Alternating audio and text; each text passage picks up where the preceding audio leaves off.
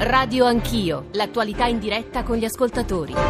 Vorrei far notare che il parco auto circolante è quello fornito dalle ditte che producono. Quindi, visto che le ditte che producono se ne sono sempre altamente fregate di produrre autovetture poco inquinanti per non perdere settori di mercato e quindi portare avanti piccoli miglioramenti anno con anno e solo perché sono entrate le normative europee, altrimenti saremmo qua ancora con i furgoni, eccetera, che bruciano del petrolio quasi grezzo. Allora premiare chi va ad acquistare un'autovettura elettrica può essere giusto domanda sull'ecotassa sulle auto. Si applica anche alle transazioni di auto usate o solo su quello che è la prima immatricolazione? Buongiorno, Davide da Rimini. Due domande. Eh, le auto elettriche, nessuno ci ha mai detto quando viene a costare il costo al chilometro, viste che le ricariche le dobbiamo prendere e poi che l'Italia comunque sia non produce tantissima, anzi produce quasi niente di energia elettrica, la dobbiamo acquistare tutta. Un'altra domanda, le famosissime auto a metano, quelle nuove, non consumano uguale o meno di un'auto elettrica? Ma se uno circola con una macchina vecchia, probabilmente è perché non si può permettere un'auto nuova. Basterebbe abbassare l'IVA sugli acquisti delle nuove auto, perché se le auto non le vendi, l'IVA non la incassi abbassando l'IVA aumenti le vendite e aumenti l'incasso. Buongiorno, scusate, eh, l'automotive è il secondo fatturato mondiale. Noi in Italia già abbiamo una crisi importante ed è inutile che lo nascondiamo. Questo secondo me è una manovra che a cosa può servire? ci sta, va fatta, ma non va assolutamente fatta in questi termini. Bisogna muovere l'economia, non generare delle problematiche su problematiche su problematiche.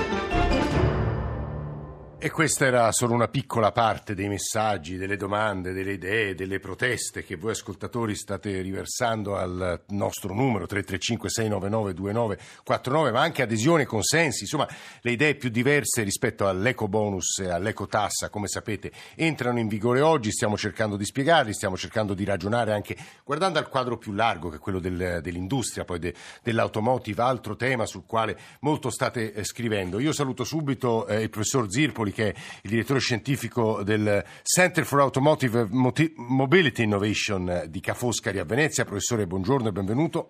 Buongiorno a lei e radioascoltatori. E ci stanno ascoltando anche Andrea Poggio, che è responsabile Legambiente per la mobilità sostenibile. Poggio, buongiorno anche a lei. Buongiorno a tutti. E Adolfo De Stefani Cosentino, che è il presidente di Federauto. De Stefani, buongiorno, benvenuto. Buongiorno a tutti. Io mi sono segnato un po' delle domande che gli ascoltatori ponevano, molti altri ci scrivono ma in Italia ci sono troppe poche colonnine elettriche, do, perché non si aiuta di più l'industria italiana, insomma i messaggi più diversi anche molto pratici, però a proposito dell'impatto, delle ricadute del sistema del bonus malus sul mercato italiano dell'auto, credo sia interessante sentire la seconda parte dell'intervista che Nicola Amadori ha fatto a Michele Crisci che è il presidente dell'Unione Nazionale Rappresentanti Autoveicoli Esteri. Eccola incontrammo rappresentammo con molta chiarezza che comunque il 2019 sarebbe stato un anno di sofferenza, sotto al, al 2018 di un 4, 5, forse 6%. Ovviamente mettere delle tasse aggiuntive significa correre il rischio che questa deviazione negativa si possa incrementare fino al 7, l'8, il 10%, il che significa una perdita di collezione di IVA notevolissima e di PT e magari anche di chilometri percorsi, quindi mi riferisco alle accise che ci sono sui carburanti e quindi il tutto avrebbe provocato una perdita per le casse dello Stato assolutamente molto più ingente di quanto era l'equilibrio tra il bonus e il malus. Questo pensiamo che potrà avvenire. Potrà avvenire perché il governo non vi ha dato nessun tipo di rassicurazione no, su questo. No, no, no, assolutamente. L'abbiamo detto più volte, ancora una volta, questo concetto del bonus malus è sicuramente l'inizio di un indirizzo che tutta l'Europa ha preso, ma ovviamente è importante il confronto con diciamo, gli esperti del settore, perché è importante che dietro queste manovre ci sia una strategia e che queste strategie vadano sviluppate su più anni e invece inserire questi provvedimenti all'interno di leggi di stabilità senza nessun pensiero strategico dietro in termini di mobilità, in termini di sviluppo dell'infrastruttura eh, diventa un po' penalizzante. Vero è che sulla legge di stabilità c'è anche comunque il premio per chi voglia dotarsi di impianti di ricarica, però va detto che l'Italia è il penultimo paese in Europa per quanto riguarda impianti di ricarica. Si sta riferendo all'elettrico, al mercato delle sì, auto elettriche? Sì, okay. sì. Quindi per me è chiarissimo che l'infrastruttura deve precedere lo sviluppo del mercato. In Italia ci sono 2500, vado a memoria, non di più, impianti di ricarica pubblici, di cui la stragrande maggioranza non sono neanche fast charge, quindi ci vuole molto tempo per le ricariche delle vetture. Non siamo pronti Questo- in sostanza. Non siamo pronti. Ecco, qual è la eh, ricetta una- secondo lei per avviarsi all'ibrido, all'elettrico? Secondo me non è quello di andare a premiare con dei bonus. La ricetta è quella di infrastrutturare il mercato. Prima va fatta l'infrastruttura, va fatta in modo importante, peraltro coinvolgendo il comparto italiano che riesce a realizzare questo tipo di produzioni. E contestualmente però vanno istruiti i cittadini nel come fare a ricambiare le loro auto, quelle più anziane, quelle più obsolete. Ci vogliono dei piani di finanziamento particolari, ci vogliono per esempio degli accordi fatti con, con il credito, perché è evidente che anche il credito deve fare la sua parte, i cittadini devono poter avere accesso al credito per cambiare questi veicoli. Insomma, la mobilità in Italia non è un qualcosa di cui si possa fare a meno, perché la, la mobilità crea comunque business, crea comunque commercio, è fondamentale. Oggi noi abbiamo una situazione del paese in cui il trasporto pubblico non è in grado, per un fatto anche morfologico del nostro paese, di poter realmente costituire un'alternativa al trasporto privato e quindi ci vuole una strategia. Noi ci siamo detti disponibili assolutamente a mettere a disposizione i nostri dati, le nostre competenze, le nostre produzioni che arriveranno. Noi sappiamo cosa arriverà negli anni, cosa produrranno i marchi italiani ed esteri negli anni per quanto riguarda le nuove tecnologie e quindi si tratta solamente di fare un fine tuning tra questo processo industriale e il processo di infrastrutturazione. Era Michele Crisci, presidente dell'Unione Nazionale Rappresentanti Autoveicoli Esteri e in un intervento sulla voce.info il professor Zirpoli eh, parla di un'industria fragile. Questo provvedimento che entra in vigore oggi, che effetti determinerà, professore? Beh, dalle domande che le sono arrivate Sì, dai radioascoltatori è evidente che produrrà un effetto innanzitutto di aumentare l'incertezza. Eh, il- il- il- gli obiettivi che vanno contemperati sono due. Da un lato dobbiamo rendere eh, le nostre città più pulite e, e il settore dell'auto deve contribuire come altri settori eh, a una sfida ambientale che è fondamentale. Dall'altro va eh, ovviamente tenuta in considerazione che la transizione eh, verso un'industria dell'auto più pulita va gestita con gradualità e eh, vanno contemperate quindi le esigenze della- de- de- rappresentate dalla filiera Sì. dell'auto. Eh, quindi queste due esigenze possono andare insieme e concordo con quanto detto prima, va, va orchestrato un processo di transizione che veda coinvolti tutti gli attori. Questa misura dell'eco bonus eh, collegata appunto con il malus in effetti allinea l'Italia alle pratiche eh, dei, Degli altri degli paesi altri più paesi virtuosi, europei, diciamo, sì. sebbene, lo fa, sebbene lo fa in termini diversi, rendendo eh, come dire, eh, agevolato solo l'acquisto di auto a impatto zero che sono oggettivamente non alla portata di tutti. Ma Eh, in termini pratici, professore, poi magari ci aiuterà anche De Stefano Certo. Cosentino, ma quali sono le automobili che possono ricevere l'ecobonus in sostanza? Beh, eh, le auto elettriche eh, sono quelle che appunto possono eh, Poi le ibride con plug-in e non basta? tutte le Eh. ibride, non tutte le- Eh. appunto, non tutte Eh. le ibride. Quindi capisce che eh, se eh, l'entry, l'entry price, il prezzo Eh. di entrata per acquistare un'auto è sono i 24.000 euro di un'auto a due posti, Sì. capisce bene che il provvedimento mh, non avrà un impatto così rilevante ai fini eh, della sostituzione del parco circolante. E aumenta piuttosto l'incertezza rispetto alla- alla- alla- all'acquisto e questo, come si diceva prima, può produrre l'atteggiamento del- dei, dei consumatori, dei clienti a- all'attesa.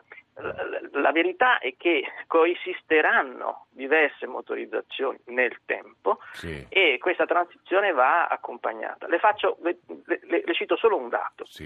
Eh, eh, nonostante la quota di mercato del diesel sia eh, calata notevolmente in Europa, eh, le emissioni CO2 non sono diminuite. Ah.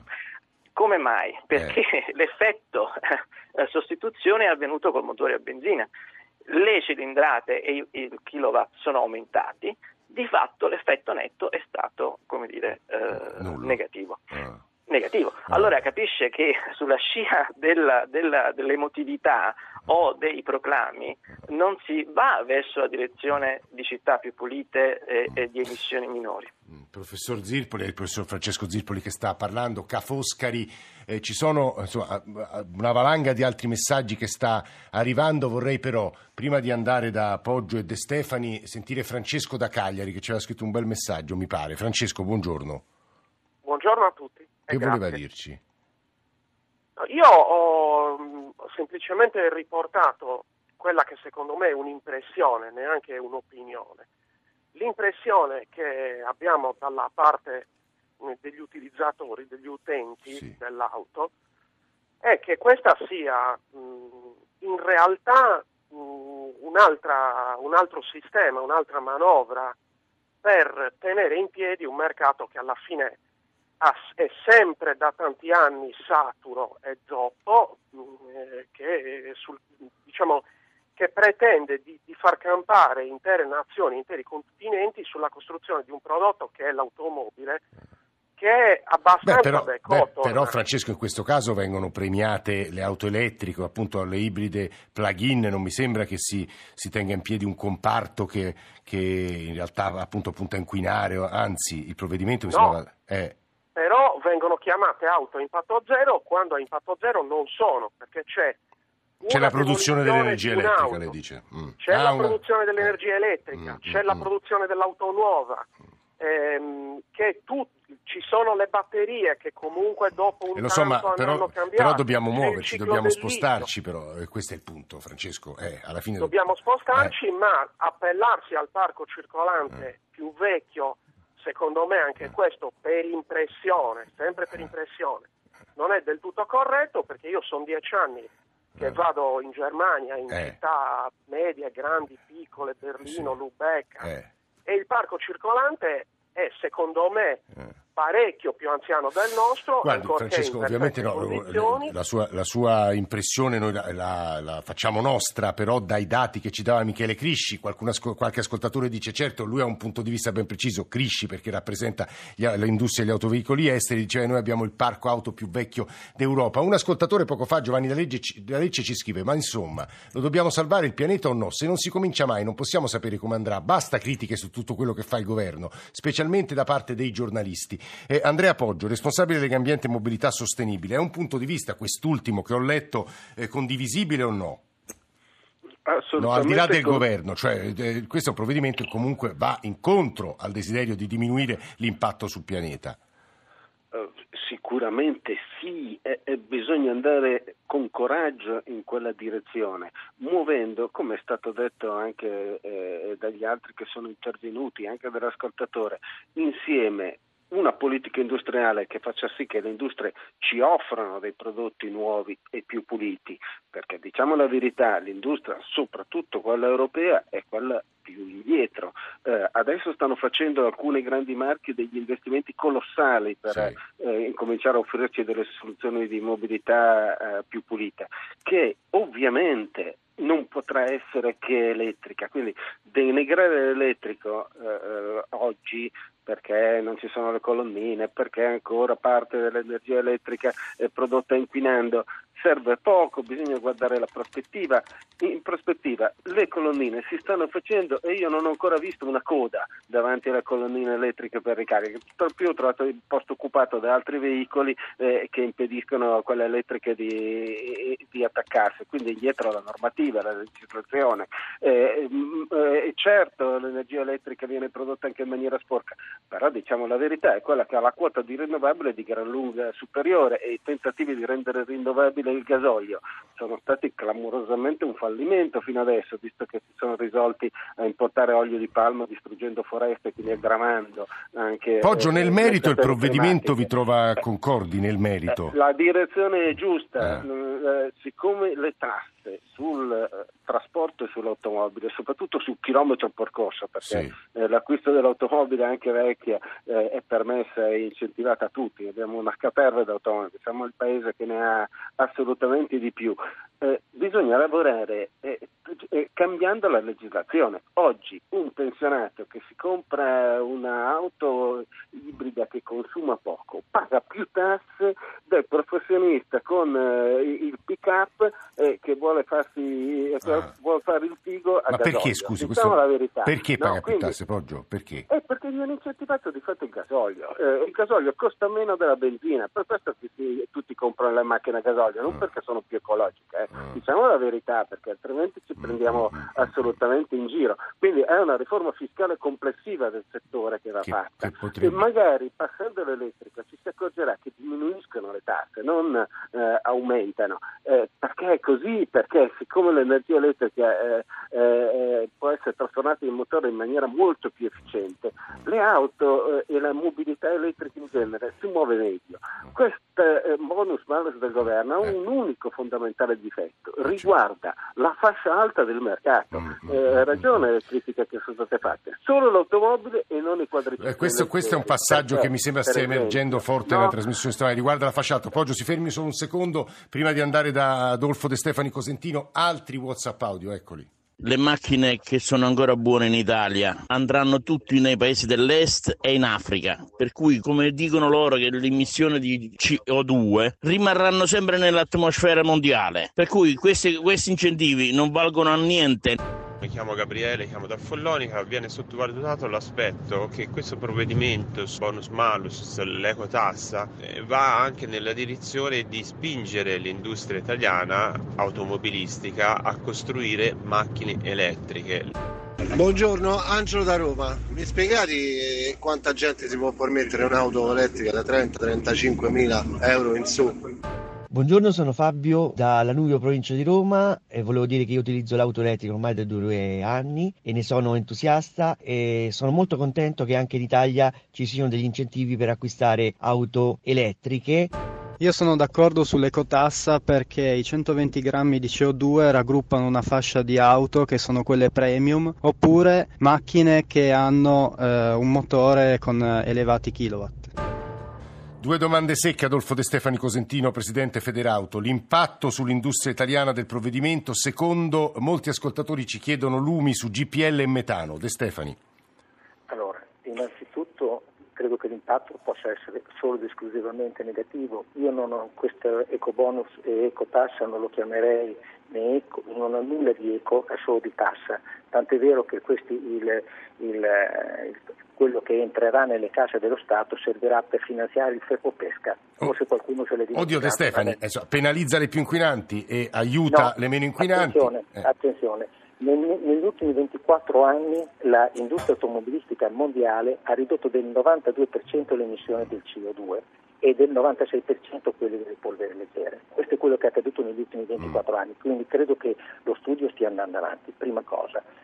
Seconda cosa, che credo che sia altrettanto sì. importante, da uno studio recente, ma fatto naturalmente da, da enti di Stato, è, è, è la produzione di CO2 automobilistico e quindi uh-huh. ci metto anche l'autotrazione è solo il 9% che è imputabile all'autotrazione e alle, alle cose. Mi Questo dica l'impatto sull'industria italiana se ci sarà sulla Certamente sull'impatto sull'industria italiana non sarà in questi primi due mesi, anzi forse febbraio addirittura sarà in aumento perché avranno cercato di anticipare il, l'immatricolazione di quelle macchine che da oggi potrebbero pagare l'ecotassa, ma certamente noi prevediamo un impatto eh, molto simile a quello che diceva Michele Crissi, il Presidente di UNRAE, intorno al 7-8%, vogliono dire circa un 100.000 macchine in meno e 100.000 macchine in meno per quanto riguarda noi concessionari, perché abbiamo 120.000 dipendenti, inciderà circa per 8.000 esuberi. Mm. Questo è per quanto riguarda l'impatto, ma dal punto di vista ecologico eh. è assurdo che continuino a girare ancora a macchine Euro 0, Euro 1, Euro 2, Euro eh, 3, qui, Euro 4. E qui De Stefani devo dire che lei torna sul punto sollevato all'inizio da Crisci, cioè il parco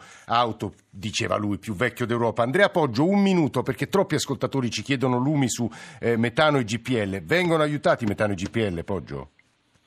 No, non vengono aiutati, ma, eh, o meglio, vengono aiutati attraverso già un prezzo molto basso, eh. pagano molto meno di accise ed è per questo che la gente lo compra. Dal punto di vista delle emissioni inquinanti, il metano e il GPL ormai sono più o meno come la benzina, un po' eh. meglio del gasolio, ma più o meno come la benzina. Mm-hmm. Era Andrea Poggio, responsabile di Ambiente e Mobilità, professor Zirpoli, Cafoscari. Chiudiamo con lei, se vuole aggiungere considerazioni anche di fronte alla folla di domande degli ascoltatori e considerazioni ponevano, professore. Sì, la, la, la, la, prima considerazione è che la mobilità eh, significa anche inclusione. Eh, non è un caso che la rivolta dei gialli, che poi, come sa, eh, origina in processi politici molto complessi, nasce proprio dall'idea che si, si sposti verso una mobilità eh, elettrica sì. per pochi a danno della mobilità e dell'inclusione di chi vive nelle aree diciamo, periferiche. Sì. Il tema è molto complesso, purtroppo non si, non si prendono decisioni e si fanno politiche sui dati. Uh, la, l'invito è a considerare anche l'aspetto uh, della riconversione industriale. Vede, eh, concordo quando si dice che doveva essere fatta una manovra per stimolare la domanda, ma l'Italia è uno dei pochissimi, se non l'unico paese industriale che non ha fatto quasi nulla per stimolare l'offerta. Mi spiego. La filiera della produzione di auto pulite è una filiera che parte dalla ricerca eh, che fanno le università, i centri di ricerca pubblici, a valle, fino al, al, al, al, mhm. più piccolo dei componentisti. Ebbene, se lei confronta l'investimento in spesa pubblica e in ricerca sulle tecnologie pulite di Germania, Francia, sì. eh, Corea del Sud, Giappone, trova una differenza, come dire, eh sì. abissale. Allora capisce che stimolare solo la domanda senza intervenire anche sull'offerta, quindi su come si producono è miope, lei dice. Pulite, è rischia di essere miope. Fermiamoci no, qui, professor ah, d'Italia fuori d'Italia, è un po' quello che veniva detto all'inizio anche sulla base di dati. Eh, ringraziamoci, fermiamo per il momento qui, ma insomma capirete che il tema accompagnerà eh, realtà e riflessione non soltanto le nostre trasmissioni del Paese per tanto tempo. Francesco Zirpoli, Andrea Poggio, Adolfo De Stefani, grazie per aver animato questa parte di Radio Anch'io.